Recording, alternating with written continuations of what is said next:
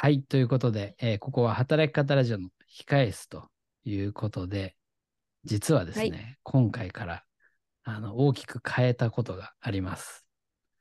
えーそれはですね、この働き方ラジオの控え室を、実は、うんあの収録した後に、えー撮るというのをちょっとやってみています。はい。なので、えっと、今までよりもより、あの、予告編じゃないんですけどね、うんうん今日はどんな話が聞けるのっていうのがね、あの、わかるんじゃないかなっていうのと、あと僕らも今まさにね、こう、ゲストと話をして、高ぶっているというんですか、なんかこう、今気持ちが盛り上がってるところなのでちょっとその、うんうんうんあの雰囲気も含めて、まあ、控え室からお伝えできるといいかなと思っています。はい。はい。ということで、今日は、えー株式会社バリュークリエイトの佐藤明さん、えー通称チェットにですね、あのゲスト出演していただきます。はい。あの、はいまあ、チェットは本当に、えっ、と、まあ、証券アナリストとしてのキャリアが長く、そこから、えーバリュークリエイトを、あの、働き方ラジオにも出ていただいた三富さんとね、あの、ワクワクとできるで、働き方ラジオの中では有名なんですけども、お二人で、えーと会社を作ったという方でね、今日はいろんな話を聞きましたよね。いやーもう今なんか、チェットのなんか感性を存分に浴びてどうしようって感じですね。そうだね、今日はなんか結構か、あの、うんうんうん教養会みたいな、あのね、聞くことで、うんう、うん。いろいろ学びたくなるとか、いろいろインプットしたくなる。なんなら、うんうんチェットの Facebook フォローしてみたいとかね、なんかそういう感覚になる方も多いんじゃないかなと。なんかやっぱり日々皆さん、ね、毎日の仕事、目の前の仕事をやったりとか、成果を出すとかやってると思うんですけども、やっぱりなんかこういう深く、うん、何かについて考えたり、教養を学んだり、インプットしたり、あるいは、えっと、自己表現をしたり、うんうんっていうことが、まあそういう時間取らなきゃなってなんか思わせてくれるような回だったかなと。うん。あの、インプットの概念変わるかもしれない。ああ、いいですね。うん。文化やアートがやっぱ大事だなって思ってくるかも。うん。今日聞いたら。うん。確かにインプットがね、なんかこうんう、。知識を頭に入れるみたいな。感覚からちょっと変わるかもしれない。そんうんうんな、なんかだってスキルとかの話じゃ全然ななかったから。ないないない。うんうん今回はね。うん。うんうん。あの、まあ、チェットの、えっと、キャリアの話からいろいろな大切にしてきた価値観で、さらに、えー自己表現や、まあ、教養、新しい形のインプットみたいなところ、いろいろ聞ける回になっておりますので、ぜひはい。楽しみに聞いていただければと思います。では、本編行きましょはい。よろしくお願いします。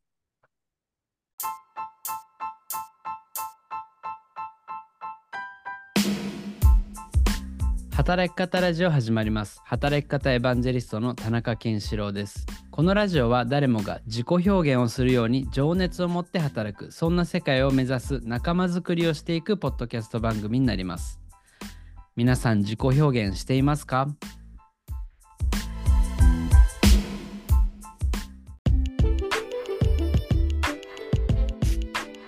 はい。ということで、えー今日もゲスト会となります。えー今日はですね、えー株式会社バリュークリエイトの佐藤明さん、通称チェットに来ていただいております。チェット、今日はよろしく。はい。ということで、えっ、と、今日はですね、あの、タメ語バージョンの働き方ラジオなんですけど、あの、まあ、実はこれは経緯があってですね、チェットと出会った場所っていうのが、古典ラジオで有名なあの株式会社古典の作ってる法人コミュニティの中で出会ってかそこがあのお互いにタメ語で話そうっていうルールだったんですね。であのその最初の出会いがタメ語だったがゆえにそのままタメ語になっているという感じであの準レギュラーのリサさんも含めて仲良くさせてもらってます。はいという感じで。まあ、実は、えーとまあ、バリュークリエイトという会社を聞いてあの気づいた方はいらっしゃるかもしれないんですけどもあの以前出ていただいた、まあ、三富さんと、まあ、一緒にこのバリュークリエイトという会社を、まあ、共同創業したうちの一人でもあるということで三富さんといえばあのワクワクの、ね、方ですね。はいまあ、あのその出会いとかもなんかいろいろ聞いていければと思うんだけど、はい。まあ、じゃあチェットンってどんな人っていうところで なんかこれまでの仕事どんな感じでやってきた人なのかみたいなところをうんうん。紹介してもらってもいいかな？えー。まあ社会人になってみたいな感じだと、う。んうん。なんか最初あの、うんバブルの時代に大手証券会社の営業マンスタートね割とお金を持ってる人の投資もっといろんなのに投資しましょうみたいな結構まあ今でいうブラックな感じのあの、まあ、バブルの時代なんでねすごいタフなはいはいはい。感じでもうあの人生終わったわみたいのが最初の2年ぐらい。確かにか僕の就活の時代にはもうあのいわゆるブラック企業として割とこう有名な業界だったかもしれない。そうそう、うん。そんな感じが最初。うん、アナリスト、証券アナリストっていう、証券アナリスト。うん。企業を分析して、投資判断とかを、で、世界中のあのプロの投資家にそれをあの伝えていくみたいな。うん。それはもう転職みたいな感じで、ああ、で10年ちょっとかな、やった感じ。うん、うんうん。で、ベンチャー企業で、まあ、そこでマサ、ミトミと出会ったんだけど、あの独立系のインターネット業界に特化した調査会社っていう、まあ、そこの僕は、えっと、ベンチャーなんだけどナンバー2で調査部長でアメリカにいたマサをそこに引っ張って、まあ、共通の親友がいたんだけど、マサの、えー会社の、まあ、会計事務所の同期がのやつがいて周平っていうんだけど彼が紹介してくれてみたいのがその時ね2000年ぐらいかな。三富さんはあのアメリカにあアンダーセっていう会社でしたっけ？あの書籍にも書いてあったので、うん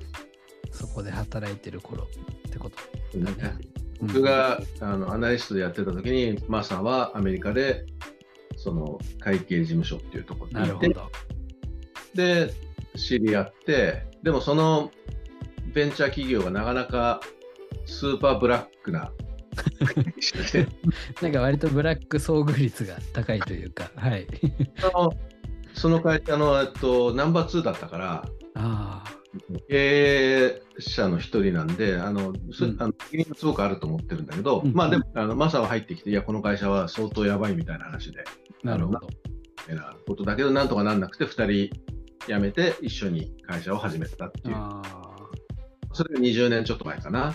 20年前ぐらいにそこで。うん。えーでもなんかこう、そのマサさんとチェットが、まあそれまでは全く別の、まあ、アナリストと会計士っていうところで、まあ、場所もアメリカと日本でまバラバラだったところからそのベンチャーに入って、まあ、そこは辞めたんだけど結構2人の中でなんかこう通通じるものがあったというかこれは一緒にやりたいって思えるものがあったってことなの？まあなんか、これからやっぱり日本はすっごい面白くなりそうだなっていうのはあったかな。あの、僕まあ、マサがアメリカに行った時ってアメリカがもう本当にダメだった時で、そうなんだ。うん、90年代前半でアメリカがダメだったのがものすごく回復してうん。良くなってって、で、一方で日本はどんどん悪くなって。うん。で頃に、でもこれから日本がいろいろ変わっていくんじゃないのっていうのが、マサが思ってたこと、アメリカから見見てたことで、まあ、僕もうんこう、まあ、大企業はなかなか厳しいけど、ベンチャーとかいい、いい経営者もどんどん出てきてるし、まあ、これからいけそうだよねみたいのはあったかもしれないね。結構じゃあそこでやっぱ日本これから日本が面白いっていうので、まあ、マサも日本に帰ってきてうんでなんかそのやっぱじゃあそのに面白くなっていくそのベンチャーとか中小企業だったりとかっていうのを支援したいみたいなところから始まったっていう。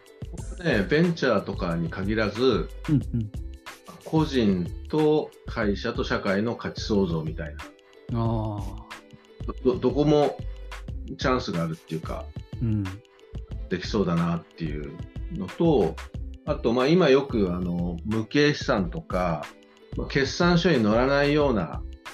ものが大事だよね。って今結構世の中で言ってると思うんだけど、僕らはそのにもう圧倒的にそういう風になっていくよねっていうのを感じて、で、まあ、2人とも数字を扱ってる仕事だったんだけど、会計士とは。うん。うん。うん。それがそ、それだけに数字で分かることって限界あるな、みたいな。うん。数字の業界でめちゃくちゃやってきた2人なのに、まあ、ある意味数字ではない価値みたいなことにうん。あの大切にしてるっていうところのなんかこう共通点もあって、まあ、それを、まあ、バリュークリエイトという形で、そうだね。そう、そういう感じ。ううん。んうん。利上げとか利益は関係ないよっていうよりは、うんうん。こうそれ以外のことを大事にすると、将来、売上も利益ももっとすごい増えるよねみたいな、あーはいはい。そういう感じかな。あの今年の利益が減ってもあの、ちゃんと投資した方がいいよねとか、人に投資した方がいいよねとか、た例えばね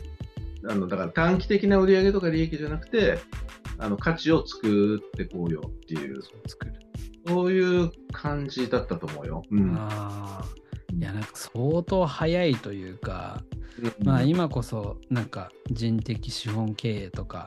うん。結構こう言われて、まああとはそれこそ SDGs みたいな流れも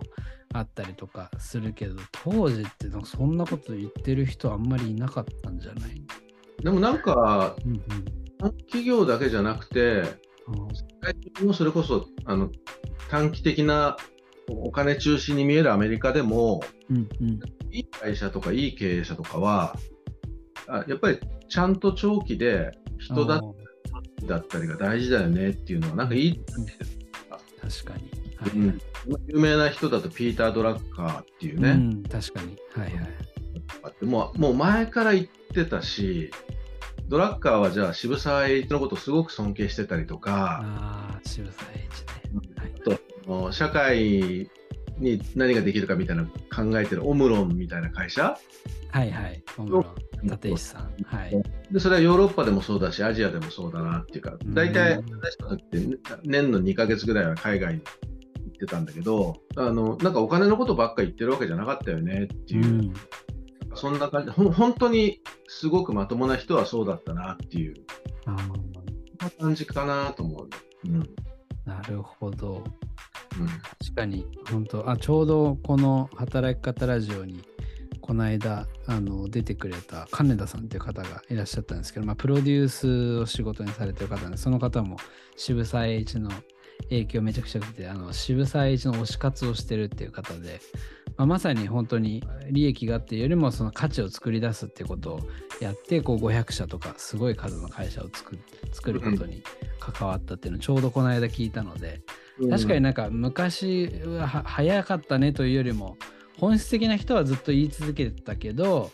まあなんかほとんどの人はななかなか気づかなかったり、まあ、目の前のことやってるとなかなかそこに思考がいかなかったりっていうところを、うんまあ、大事だよってこう言い続けてきたっていう。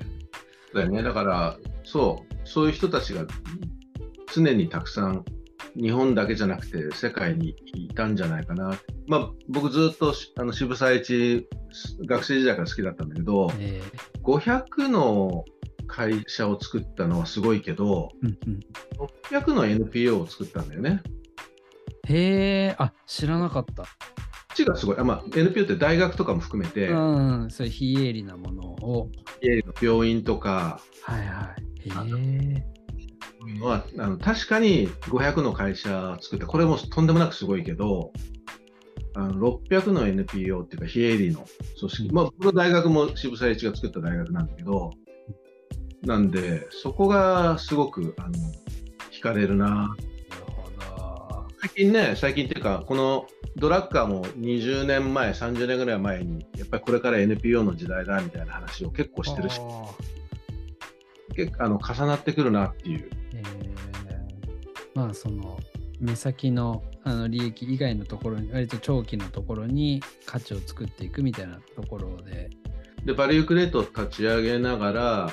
まあ、いろんな経営者い、いろんな大企業だったり、ベンチャーだったりの経営者の人たちで、まあ、あの伴走するみたいな感じ。うん、最初のお客さんはサイバーエージェントのあの藤田さん。ええあでもあの当時まだ割とベンチャーっぽい頃。もう上場前からあって、ええそうなんだ。27歳ぐらいだったけど、ああ、なるほど。時価総額700億で上場して、ネットバブルが弾けて70億ぐらいまで下がって、ああ、はいはい。あの自信を完全に失って、まあ、みんな下がったんだけど、なんかいろいろマスコミからも叩かれちゃったりとか。あとのネットのネット企業の経営者みんなそうで、はいはい。もうなんかやっぱりいろいろ価値そ、そこにいろんな優秀な人が集まってきたり、リスクを取って、あの藤田さんもすごい朝早くからあの仕事をすすごくたりとか、そういう姿見てて、うん70億とかありえないって、まあ、少なくとも700億で上場して700億以上の価値があるなっていう。うん。で、まあ、そこでしばらく伴走。え1兆円になるとは思わなかったんだけど、本当に。ー、いやそういう意味で僕も過小評価してたんだけど、でも世の中はやっぱりそんな感じだったなとか、でまあ、あのーやっぱり、はねいろい。ろ活いろんな活動もするし、うーん。まあそういうあの芸能人と結婚するしみたいな、まあね、まあ、そういうのが叩かれちゃったりとか、本質的にはないはずなんだけど、うんうんうん。やっぱりあの持ち上げた後叩かれるみたいな、社会っぽいことがその時は起きてたよね。うーん。どうだったんだろうとか。うん、それで、その後、あの、なんでこうなってんのかなと思ったときに、その、長期で投資をするようなプロの投資家が日本には少ないなと思って、それで、非投資とか、その自分でリスク取って、あの、ベンチャー的にその投資会社を作るような人たちを応援するっていう、バリークレートやりながらなんだけど、うんその中の一社があのコモンズ投信っていう、はいはいはいはい。ここはあのバリュークリエイトがあの、まあ、3人で作った会社で、その一社だったんだけど、で僕も社外取締役で入って、まさにこの、まあ、渋沢栄一のその5代目の渋沢健さんっていう人が、あのと、あと飯さんっていう2人と僕で、もうあのそういう投資家がいないって言って、いろいろ文句言っててもしょうがないし、もう自分たちでどんどん作っていけばいいんじゃないみたいな感じで、おーまあ、そういう、ほ他にも何社か、あのそそういうそのプロの投資の会社を応援するみたいなことを片方でやりながら、まあ、企業の経営者を応援するみたいな、伴走するというか、まあ、なんだろう、コンサルティングっていうよりは、もうちょっと伴走者的な感じでやってきました。うなるほど。あ本当に、そっか、だから当時は、なんかそういうネットバブルとかがなんか弾けたり、ちょっとマスコミからやれると、こう、すぐに引いちゃうような投資家が多かったけど、本当に長期でその会社の、まあ、価値を信じて応援し続けるような、なんかこう、まあ、ある意味、さ産業づくりっていうんですかね、なんかそのお金の正しい回り方みたいなことをずっとこう問い続けてきたみたいな。そうまあ、そういうふうに言うといい感じでありがとう。どっちかっていうとあのどっちかっていうと応援したいから応援してるっていうか、ああ、ええこの人やっぱりいいいいなと思ってあしちゃうみたいな、どっちかっていうとそんな感じなんだよね。あ、なるほど。まあちょっとなんかめちゃくちゃ僕が最近使う言葉で安っぽくなっちゃうけど、推し活じゃないけど、なんか本当に、うん、あの、推しだから応援するし、なんなら自分もちょっとこう、あの、リソースも使って応援するっていうような、うん。おお金で応援することもあれば、自分が実際そこに入って働いてっていう、伴走してっていうのもやってきたみたいな。感じかな。あの、まあ、この場でマサが話したかもしれない。僕らの会社も最初の9ヶ月ぐらいでお金なくなっちゃって、あで、どうしようかなみたいに思った時に、あの、いや、本当はこんなことやりたいんだみたいな。最初の9ヶ月っていうのは、やっぱりあのお金なくなったらかっこ悪いなみたいに思ったから、あ、はいはいはいはい。かっていうと、あの、御用聞きみたいな感じでやってたんだけど、なるほど。あもうそんなこと言っても、それだったらその前の会社で働いてたのと変わんないなと思って、確かに。なやっぱりる自分たちがやりたいのこうだよねっていうのを結構いろんな人に話したら、うんいろんな人が応援してくれて、あのまあ、だったらこの人に会ったらとか、いろんな人を紹介してくれたりして、まあ、そういう意味では自分たちも応援してもらったし、だから、あのー応援したい人も応援していくみたいな、うんそんな感じかなと思うけど。なるほど。お互いにこう応援し合って。そういう意味だと、こういう会社とかこういう人は応援したいって思うのは、どういう人だったり、ところにれ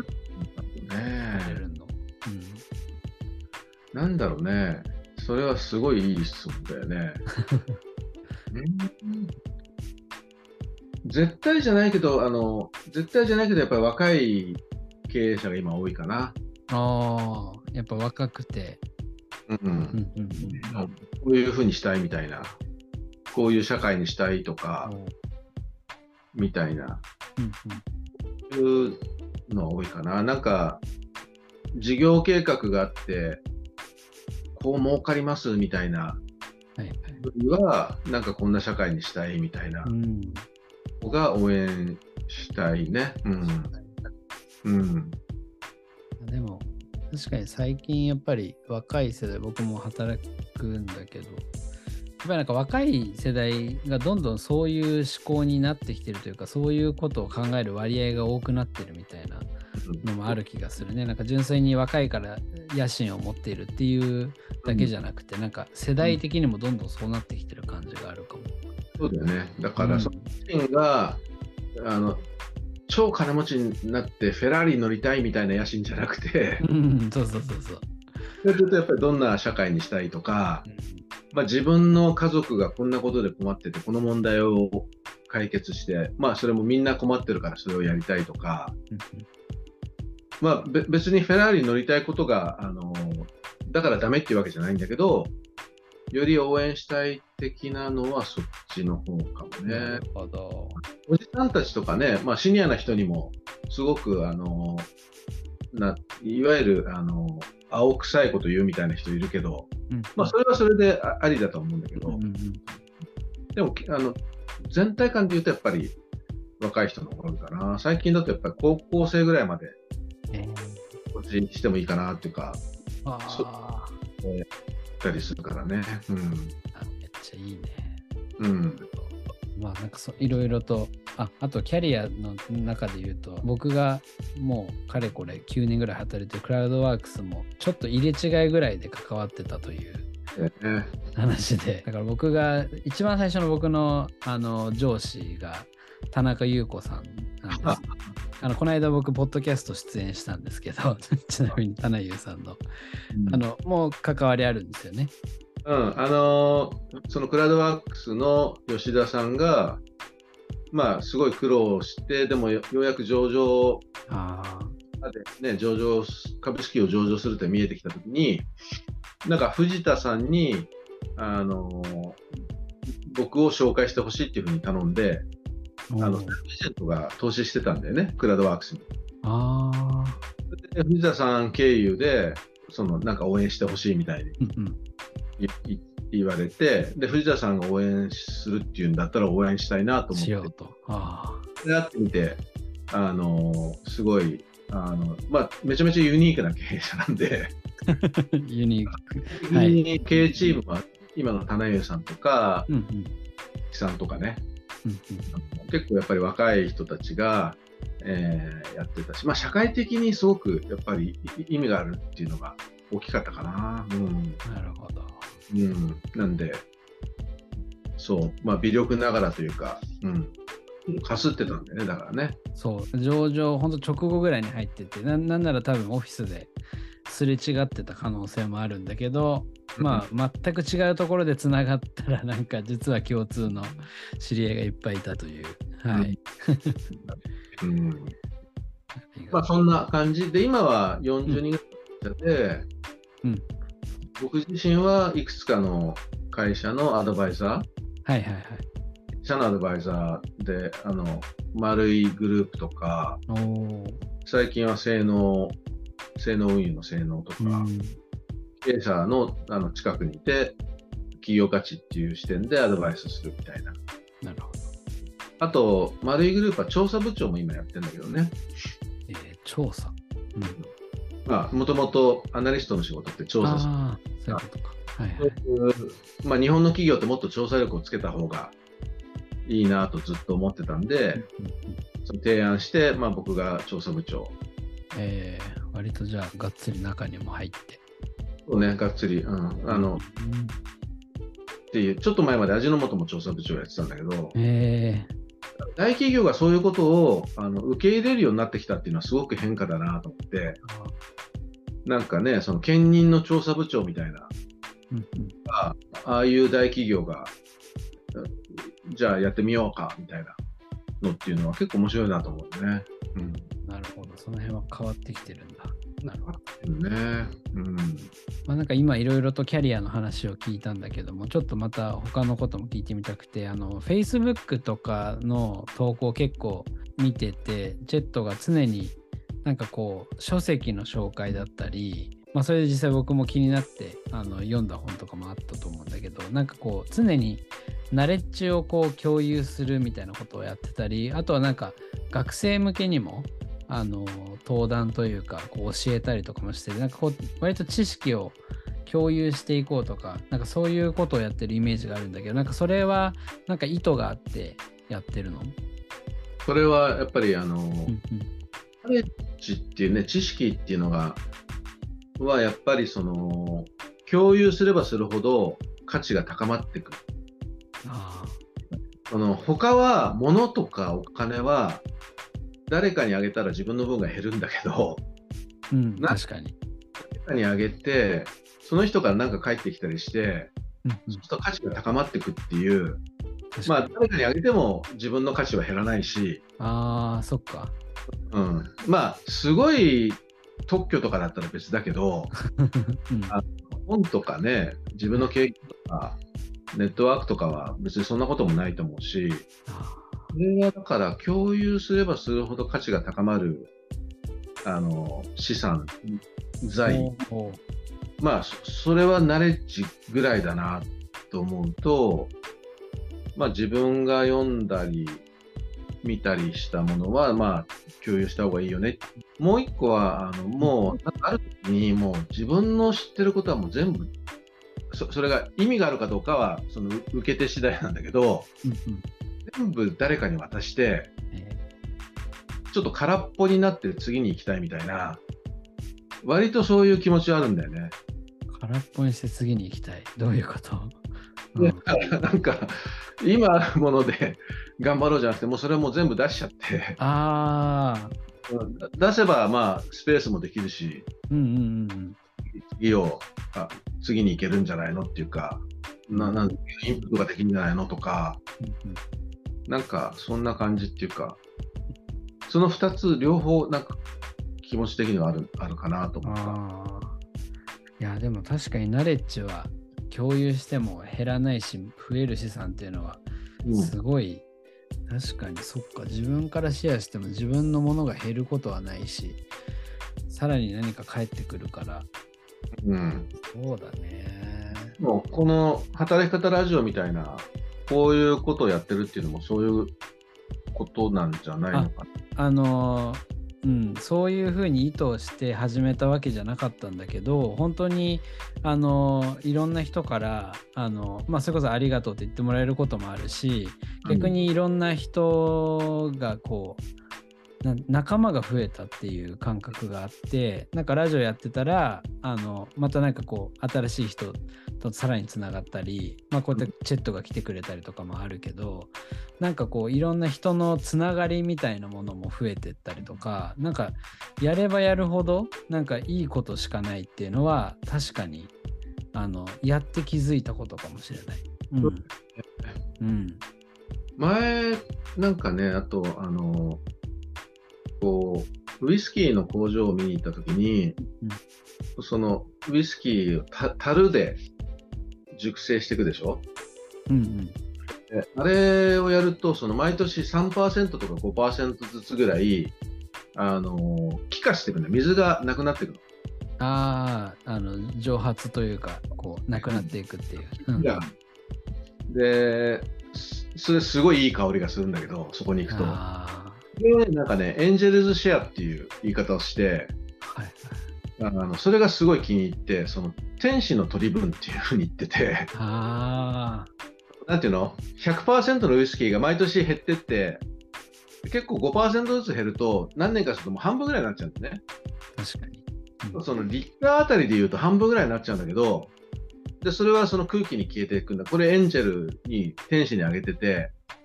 でも実はその残ったウイスキーが価値がどんどん高まっていくっていう。ああ、そっか、熟成して、それだけこう、深みも増したりとか。はいはいはい。そのそうしないで、